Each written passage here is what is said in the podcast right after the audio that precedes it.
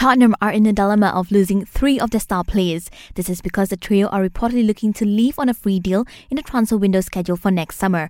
Sources say Christian Eriksen, Jan Vertonghen and Toby Alderweireld are not keen on signing a new deal with Spurs. Mixed doubles pair Goh Huat and Shevon Lai will be in action today in the semi-finals of the Hong Kong Badminton Open.